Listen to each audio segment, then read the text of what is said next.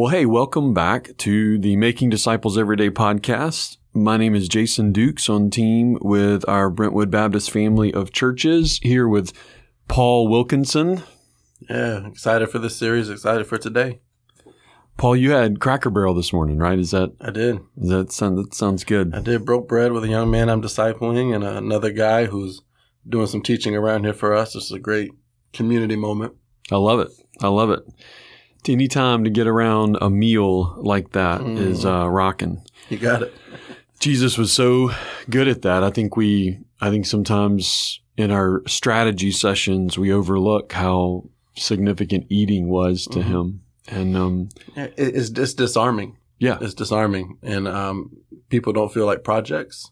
You're breaking bread, and man, I can't tell you the training and the conversation uh, that went on. I meet with a young man for a different reason than I meet with the other guy, but the teacher in my conversation, the young man was picking up on and had a lot of questions about, and just the theological training, the disciple making training, and just life, It's how you're dealing with relationships.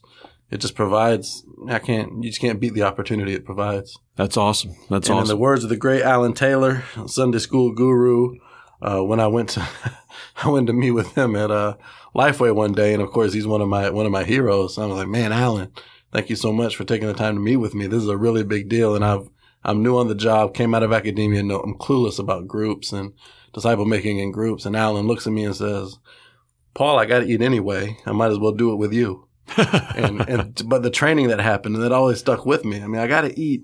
I eat two or three times a day. I might as well do it with somebody and talk Yep. about disciple making, theology, Bible, Yep. and all the rest. And I can't tell you the fruit that that's born. Oh, it's huge. It's huge. And I think, I think it helps folks who think maybe in grander terms about disciple making to, to recognize that it's just really in the simple life rhythms. I mean, you know, I, we, we say it a lot on here, but we can't stress it enough that people seeing how the gospel takes shape in your own life in the everyday of your life and the relationships and marriage and mm-hmm.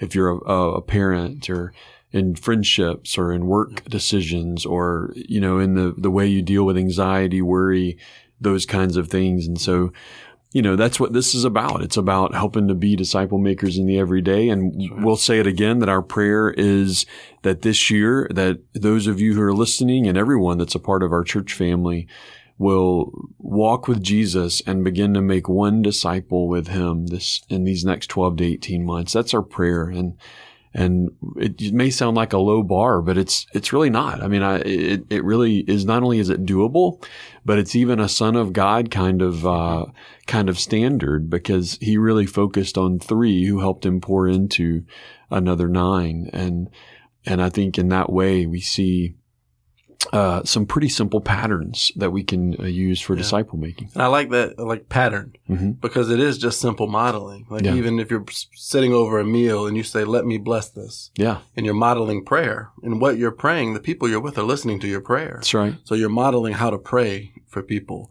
what you pray for. Yeah. And then you have the discussion itself. You have generosity with, you know, how you treat the others around you, tip you leave, uh, and all the rest. And then you think also in terms of Matthew's calling. So part of how we train our in community groups, our home groups and neighborhood groups in particular, is we say one of the first things Jesus did when he called Matthew was he threw a party at his house. Yep. And they just gathered and Jesus began to model immediately for Matthew what it meant to be a kingdom person Yep. in context. Yep. So in the end, it's just inviting at least one person into your life in very simple modeling, That's very right. simple, basic modeling. That's right. So good. That makes me think when you said about even the simple, the simplicity of praying makes me think about the movie Book of Eli. I don't know if you, if you ever saw Book of Eli, but, um, it's not the most wholesome movie necessarily, but, That's a discouraging dystopia. but, but all that to say, it is, uh, a pretty, a pretty powerful story about uh, just what mission means in the course of life. In that situation, it happens to be in a very difficult time. But I remember one of my favorite scenes is when there's a young lady in the room with Denzel Washington, the character that he plays, and he simply prays with her. And you see about one or two scenes later, her praying with her mom, Mm. just like he prayed with her. Yeah. And it's just, it really, it was a powerful visual of Yeah. what we're talking about. And to tap into what you've said in other episodes, we sort of look at the preacher on the stage and we, for some reason, extrapolate that to Yeah. every person in our life. But being able to simply pray is a huge step for 95% of the people in our lives, ourselves included, That's right. particularly men. Being able to be open and vulnerable with the Lord in prayer is a huge, huge step. Yep. And and I, I don't, I just don't think we see it that way, unfortunately. Yeah, no, it's good. Well, and, and the series that we're in right now, I mean, let's connect what you just said to that. The the the restoring the soul series that wraps up wrapped up Yep. this Sunday. Um, you know that that series we've talked about dealing with anxiety on the 14th, talked about dealing with depression on the 21st, and dealing with loneliness on the 28th of January. And and this is in the year 2020. If you end up listening to this at some other point down the road, but all that to say, uh, it's interesting because even the idea of prayer isn't just some moral discipline or some spiritual practice alone.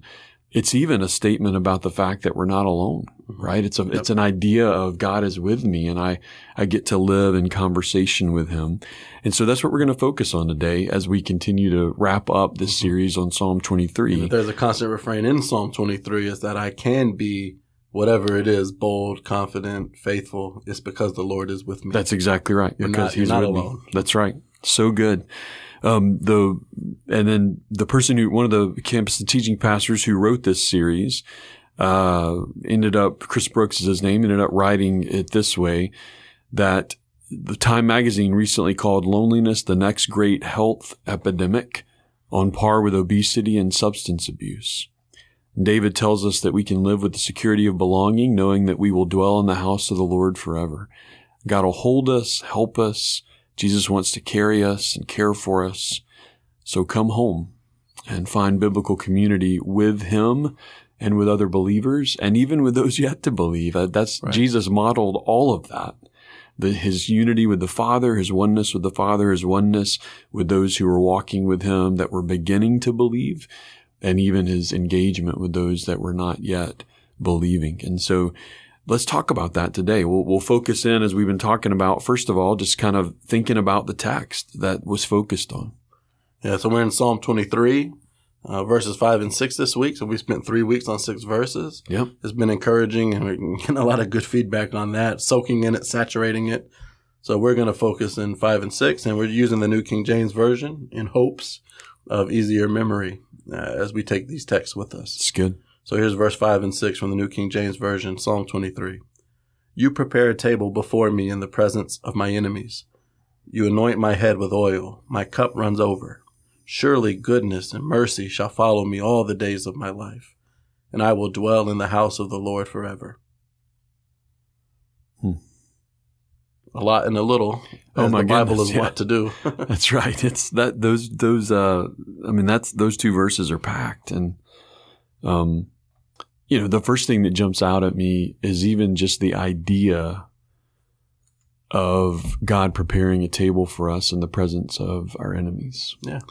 I I don't know I don't want to speak for everyone else, so I'll speak for me. I think for a long time in my life I didn't read that and allow it to have the oomph that it really has, right? Because, you know, you read it as a kid, or you, I would hear it as a kid as people would quote Psalm 23, or as we were, as in my growing up life and dad being a pastor, uh, challenged to memorize Psalm 23. And, um, man, I don't think I let the weight of that hit me, but to think about God allowing me to sit down at a table in the presence of my enemies, the security that would need to be there for that, That's right.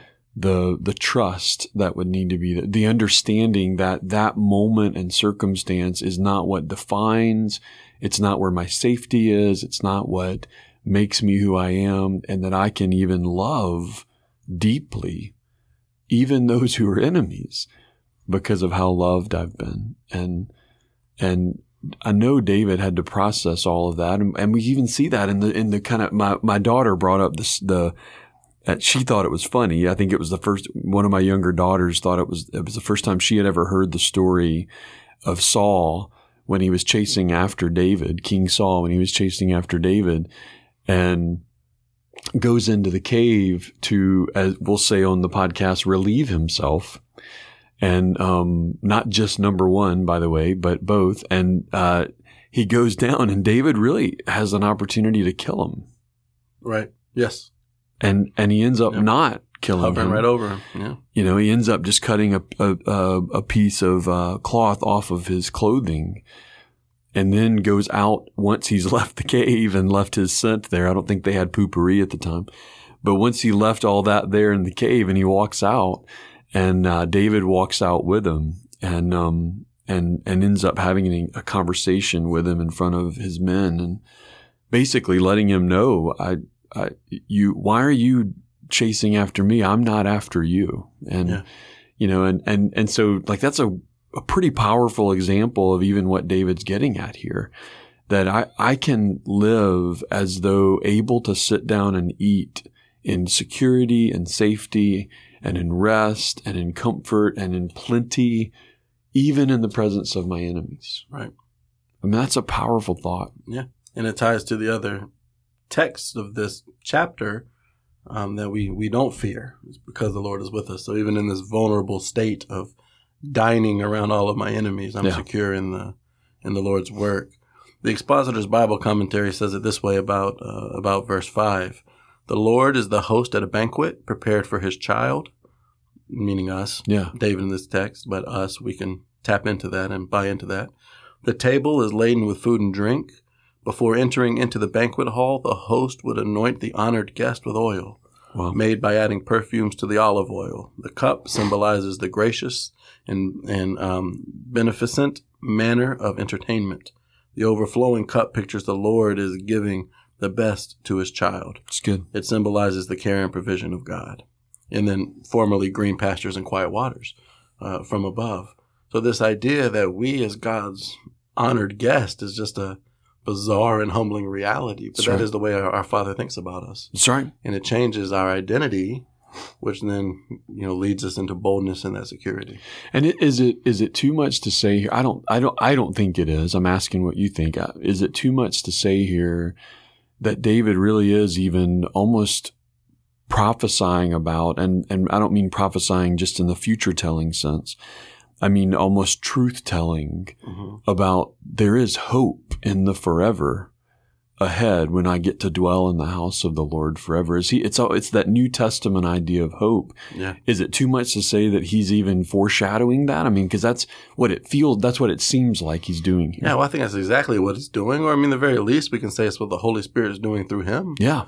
because we think about Christ being anointed Yeah. uh, with perfumes and oils, and then, of course, securing for us in his crucifixion and resurrection that hope. Yep. So, I mean, I think the Holy Spirit is superintending just that reality here. Yeah. Whether or not David was fully aware of it. Yeah. That's right. Well, and I think I, maybe as Americans, we, and I'm not trying to read too much of the modern day into this, but I would say let's take it from an application standpoint and think Yeah. through some current situations.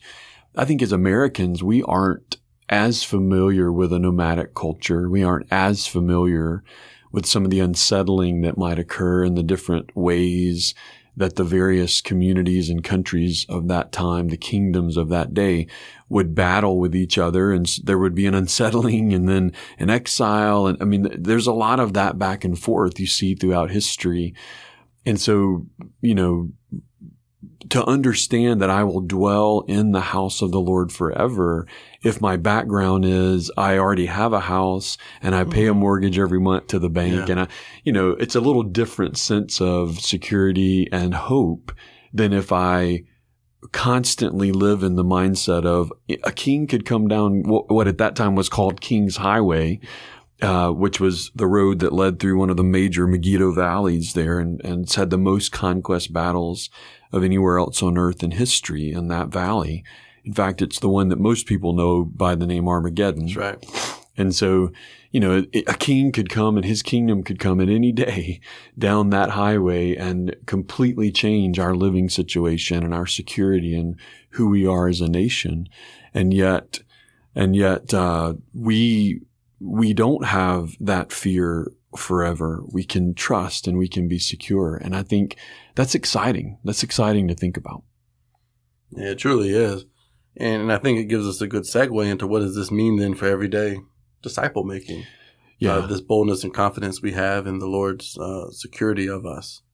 Well, I think I think one major I think one major takeaway that I would suggest is the idea that making disciples with Jesus is hard. hmm And so even the mission that David has, even the mission that he had, and the way that he was given this anointing to be king, even that idea of mission gave him a very specific sense of purpose. Yeah. And so you could argue, you could say that he was walking in God's will and it wasn't easy.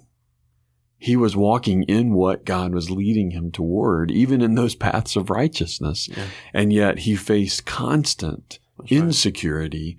From the circumstances, constant uh, battle from Saul, constant, you know, you, you kind of look at all the various hardships that he walked through to even become king. Yes. Right. And I think, so I think, I think as we're in this ma- making disciples everyday mindset, let's remind each other that this, no one ever promised us that it would go well or be easy or that we wouldn't feel alone. Right. And and I think I think I've seen you tell me what you've experienced, Paul, but for me, I've experienced a lot of loneliness over the years in disciple making efforts where many times you feel like, okay, I'm really am I do feel like I'm giving what I've been led to give and doing what I've been led to do. And yet, why isn't there more fruit? Or why isn't this happening? Or why does this seem so hard? Or why have these circumstances changed that now are affecting the way that I could, and, and in all of those things, um, that reminder that we can sit at the table with our enemies, that he, he anoints us, that our cup overflows, that we have this hope of dwelling with Jesus, of dwelling in the house of the Lord forever. Um, I think understanding that in the midst of the loneliness and the hardships and some of the frustrations that come with disciple making, if we truly commit to it, um, that we can still keep going and keep on keeping on as as the cliche goes. Yeah, it's just one of those things that's very theologically and in principle very easy. Yeah. And when we've said it before, it is easy. Just invite someone into your life That's right. because you are a child of God, you are regenerate, and you're modeling for them the faith. Where it becomes difficult is what we've been talking about in this series is that anxiety, depression, loneliness, and these other um, attacks on us, whether it's an intent of the devil or whether it's uh, uh, refining us to something greater or whether it's just the brokenness of the universe playing out in us, causes us to lose focus on those things. That's right. Where we adopt too much of the work and don't let the Holy Spirit do his labor. So now I'm guilt laden because I'm not good enough and this person isn't responding Yep. to what I'm teaching and I'm offering a class and no one's there. But theologically, God never asked us Yeah. for any of that. It's good. Invite someone into your life and let them be present with you as you're living out the biblical faith. That's right. So I think in principle, it's so easy. Yeah. But when we try it in our brokenness and our insecurities, it becomes extremely difficult I agree. because we're always second guessing ourselves, always putting too much burden on ourselves, always over expecting. I mean, even even just what our invitation could be misleading Sure. in the sense that you and I are saying this year just invite one person. And I think naturally people say, okay, I want to make one disciple this year. Well, Jesus spent three years with the three guys that right. used to disciple the nine, Yeah. that disciple the 72 that went forth at Pentecost. And so we're not even asking you to do it in a year. That's right. We're just saying take the initiative at some point this year to invite someone That's into right. your life. That's right. It may take three years, may take five years, That's who right. knows? It may take Uh, longer. that's the Holy Spirit's work. That's right. But even that can introduce assumptions and, and unnecessary burdens that the Lord doesn't have for us. That's right. So our focus is always being pulled away, and it does become difficult Yeah. Uh, and lonely because you never feel like you're good enough. That's right. And the paradox is the moment you do feel like you're good enough, that's when you're probably not. That's right. It's in the humility of I'm not good enough that you have the spiritual power to let Christ shine forth through you. yeah, that's right. Uh, I mean, it's, it is a paradoxical life. It is It- because it, you know, there's this odd tension between I'm doing what God wants, and so won't won't He bless that? Yeah. Versus I think I'm being good enough for God, and so now I deserve something. And that this odd tension where we've got to let go of the I deserve mentality and got to let go of, well, I'm doing the good thing. I should get good. And that's not how it works, right? Right. Like, I mean, read Job. I mean, that's the, Mhm. to me, that's the major point of Job is Yeah. he didn't deserve the good, the good blessings and he didn't deserve the hardships and he didn't deserve the good blessings again. Right. And yet God in his wisdom is doing what he does because this life isn't about his will for me. There's something much larger Yes. about his will for all of us that's going on. And I think in the rigmarole of sin and its effect and God's mission and its effect, we see those collide. And, and, and so this message is powerful to us to keep going, to stay focused, to That's be right. steadfast in it. Yeah, and Jesus brought freedom, and he was killed for it. That's right. So, I mean, wh- why should we be any different? Yeah, no different. Expect, No different. expect much of the same.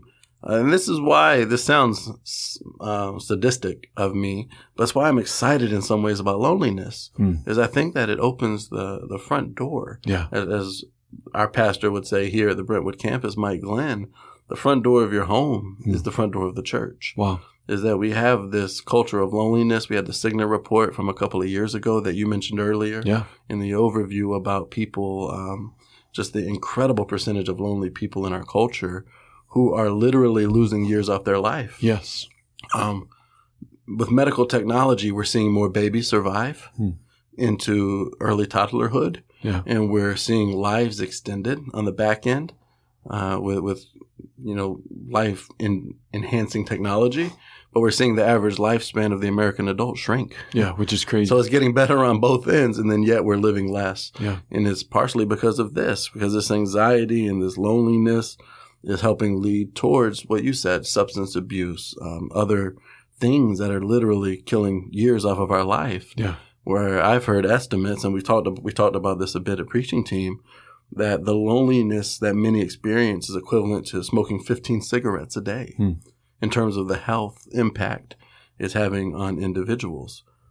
Uh, we we know, and so for me as a philosopher, we always look at um, you know Enlightenment Europe, modern Europe, and Canada, sort of the forerunners of where we're going culturally and conceptually. And, and we saw in 2018, I believe it was January 2018, that the UK appointed their first minister for loneliness, Hmm. where they actually have a government position now to tackle Wow. the to issue of tackle that loneliness issue, because sure. that much of their population is is is isolated, unconnected, and, and feeling lonely. Wow. And I don't think we're that far behind I agree. any of that. The the internet and the social media and all the rest that was supposed to connect us has isolated us Yep. in a lot of ways. So we're we got a lot of broken people. Yep. And and it's it's really it's really a blessing in some ways that we're currently in a culture where people won't randomly walk into a church Yep. unless there's a major crisis in their life. Yeah. But they will gladly come to your home because they're desperate for community. That's right. And and what and an opportunity for the Christian. I agree totally. And you know, we're called to serve, but frame that serving inside of disciple making. Yes. Right. Not only are people lonely and willing to come sit at a table with you, Yeah. they're also willing to go and serve in community with you. They're Got it. they're also willing to give of themselves. And and you might say, Jace, no, because of and I hear people talk about depravity and this and that. No, no, no. Listen. Like, like there is still something inside of all of us that God is God's light and his and the salt and light that Jesus talked about that that that that his kingdom begins to call out of us Yeah. and bring out of us and and that's the richness and beauty of what we're talking about. And that in those lonely moments, I've heard, I think it was Tim Keller say that when you're lonely or when you're anxious or when you feel like you absolutely need a breath, whatever it is that you turn to immediately is probably what you worship the most. That's right. That's not a statement to make anyone out there feel guilty. It's a challenge to all of us to say, are we sitting down at the banquet table with Jesus? Yeah. In those moments, is it drawing us close to lean in? Mm-hmm. Because if we are honest about our own loneliness, then we can truly invite others who are lonely to be experiencing the presence of Christ with us. And if we're right about this concept of people being desperate for community and broken in their loneliness, it means you don't need to, as much as I love it, and I am one, you don't need to be a PhD theologian to attack that issue. That's right. What you need to do is be present. That's right. So take the incarnation as your model. Put on the meat suit, as you like to call it so disgustingly. Uh, but, but Christ became flesh and was present with his people, Emmanuel, That's God right. with us. That's right. Are you simply willing to be present with unbelievers? Yeah. And that alone is going to be a, a, gospel witness. Yep. So let me give um, let me give a good definition that came up uh, for loneliness, and this is, comes from uh, one of the one of our pastors brought this up, and it's from the book "Brother to a Dragonfly," and it says loneliness is when you're missing someone. To be lonely, it means you're missing someone, Hmm. but to be lonesome is when there's no one to miss. Wow. And I think that our culture is in that latter part. Hmm. Um, they're lonesome because they don't have anyone to miss and no one to miss them Yeah. and a major front door to discipleship and evangelism is just being someone's friend. That's right. That's all there is. And- what and- toddlers do a thousand times a day. And I'm not being I'm not being trite when I say this, but we're not just talking about being someone's friend on Facebook. I mean, I, Yeah, right. to me, that's part of what even contributes to the lonesomeness, Sure. not just the loneliness. Certainly shifted because- our definition of friendship. for sure. And I, I think the lonesomeness though Yeah. is a lot because we're all crying out to be more than what we know virtual reality is allowing us to be. And, and, and we're all longing for that. So if you're an equiper out there, Yes. Um, I, I, you know, real quickly as we wrap up here, I think one thing I would encourage, well, two things real quickly. One, be careful. Don't try to make the local church that you lead into a place where only people who all have the same views and the same lifestyles and the same socioeconomic status. Don't make it a place where it, everyone needs to agree. And if you don't agree, there's another church for you to go to. I, I don't know that that's what the kingdom of heaven looks like. And I think in our battle against loneliness and in our disciple making efforts, it, it's often as a result of what we think is a noble effort to try to fit into a niche, Right. but may not really represent what the kingdom of God looks like on earth as it is in heaven. And so be careful of that. But, but the, the, that's, so that's the caution I would give. But I think the other side of it is, like you said, maybe we need to take a, a, a, a note from, or a, a, a, point from UK, the UK's uh, Mhm. book and, and pay attention significantly, give serious energy to confronting and engaging and leaning into and coming close to the issue of loneliness uh, with those that we equip. Yeah. Perfect. Um, for the believer, let me add a secondary thing here. Yeah. To be lonely as a Christian is not wrong. There's a place for the spiritual dis- discipline of solitude. That's right. That's right. and silence and prayer. And that's not what we have in mind here. Um, that's not what we mean by loneliness. Yeah. We mean sort of that abandonment and disconnect from Sure. any community That's right. is who we're talking about. So let me, if I can, I'd like to end with this Bonhoeffer quote. That, I think it's great. One of our pastors brought up, and I think it sums our whole conversation up really well and, and supports the equipping moment you gave. I think that's good. Bonhoeffer says, Let him who cannot be alone beware of community. Let him who is not in community beware of being alone. Hmm. Each by itself has profound pitfalls and perils. One who wants fellowship without solitude plunges into the void of words and feelings, and the one who seeks solitude without fellowship perishes in the abyss of vanity, self infatuation, and despair. It's great. That's solid. And I, I think, you know, I love that because I think we've said this before with Jesus, with other believers, with those yet to believe. Those, those are the three, uh, non-lonely relational patterns that we see in Jesus' life. And even he felt loneliness, right? Like we see it in the garden when he cries out. We see it in the way that he navigates his cousin's beheading in Matthew 14. We see it in different aspects of um, of of the different relationships that he en- engaged with, and and yet he was with his father. He was with those that he was walking with that were beginning to believe, and he always engaged with those who were yet to believe. And so that with the father, that's that solitude that you're talking about. That with other believers or groups that we offer. That's why we push that. It's not just some church program that we're Right. hoping. It, we feel like it's incredibly purposeful Yeah. for who God's intended have a us to be. Trinitarian God and community before he created. That's exactly right. Why right. wouldn't we reflect that? That's exactly right. And the dance that he lives in, as Peterson says. So I Mhm. think, you know, I think, I think that's what we're hoping for. And so loneliness isn't necessarily, I think you hit it on the head. Loneliness isn't necessarily quote unquote a bad thing. It can become something that drives us closer to the Father. But remaining lonely all the time usually will lead to lonesomeness. That's right.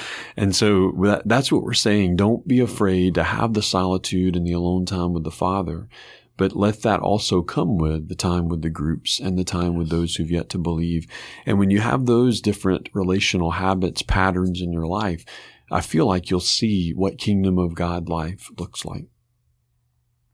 Yeah, this lonesomeness is a plague. Yeah. And Christ has given us the, the method and the power to beat it. It's good. Just got to be open and invitational. It's good. Well, thanks for joining us for this episode. And uh, if you have any questions or rebukes or slanders or anything else you want to send to us, uh, we welcome them. And uh, slanders and rebukes go to J. That's right, J. Dukes at. Brentwood Baptist. That's- Encouragement and, and praise goes to P. Wilkinson at BrentwoodBaptist.com. that's right. That's right. So we appreciate you uh, tuning in with us, and um, I will say it, it, it, this isn't a plug for us at all. It's, it simply helps this to be a resource that more people get access to. If it's encouraging you, share it with someone. Uh, if you get a chance to review it on whatever podcast tool that you use, uh, we would appreciate that. Again, not because it helps us in any way. It just allows the resource to be more available to people. So next time we will focus in on uh, what's called the series coming up called the Big Story, which I I'm excited about because I think the big story of God is huge in our understanding of what it would mean to be disciple makers with Him. And so look forward to talking with you next time. and we're going to talk to the architect, That's right. David Hanna. That's right. Can't wait. All right. Talk to y'all soon.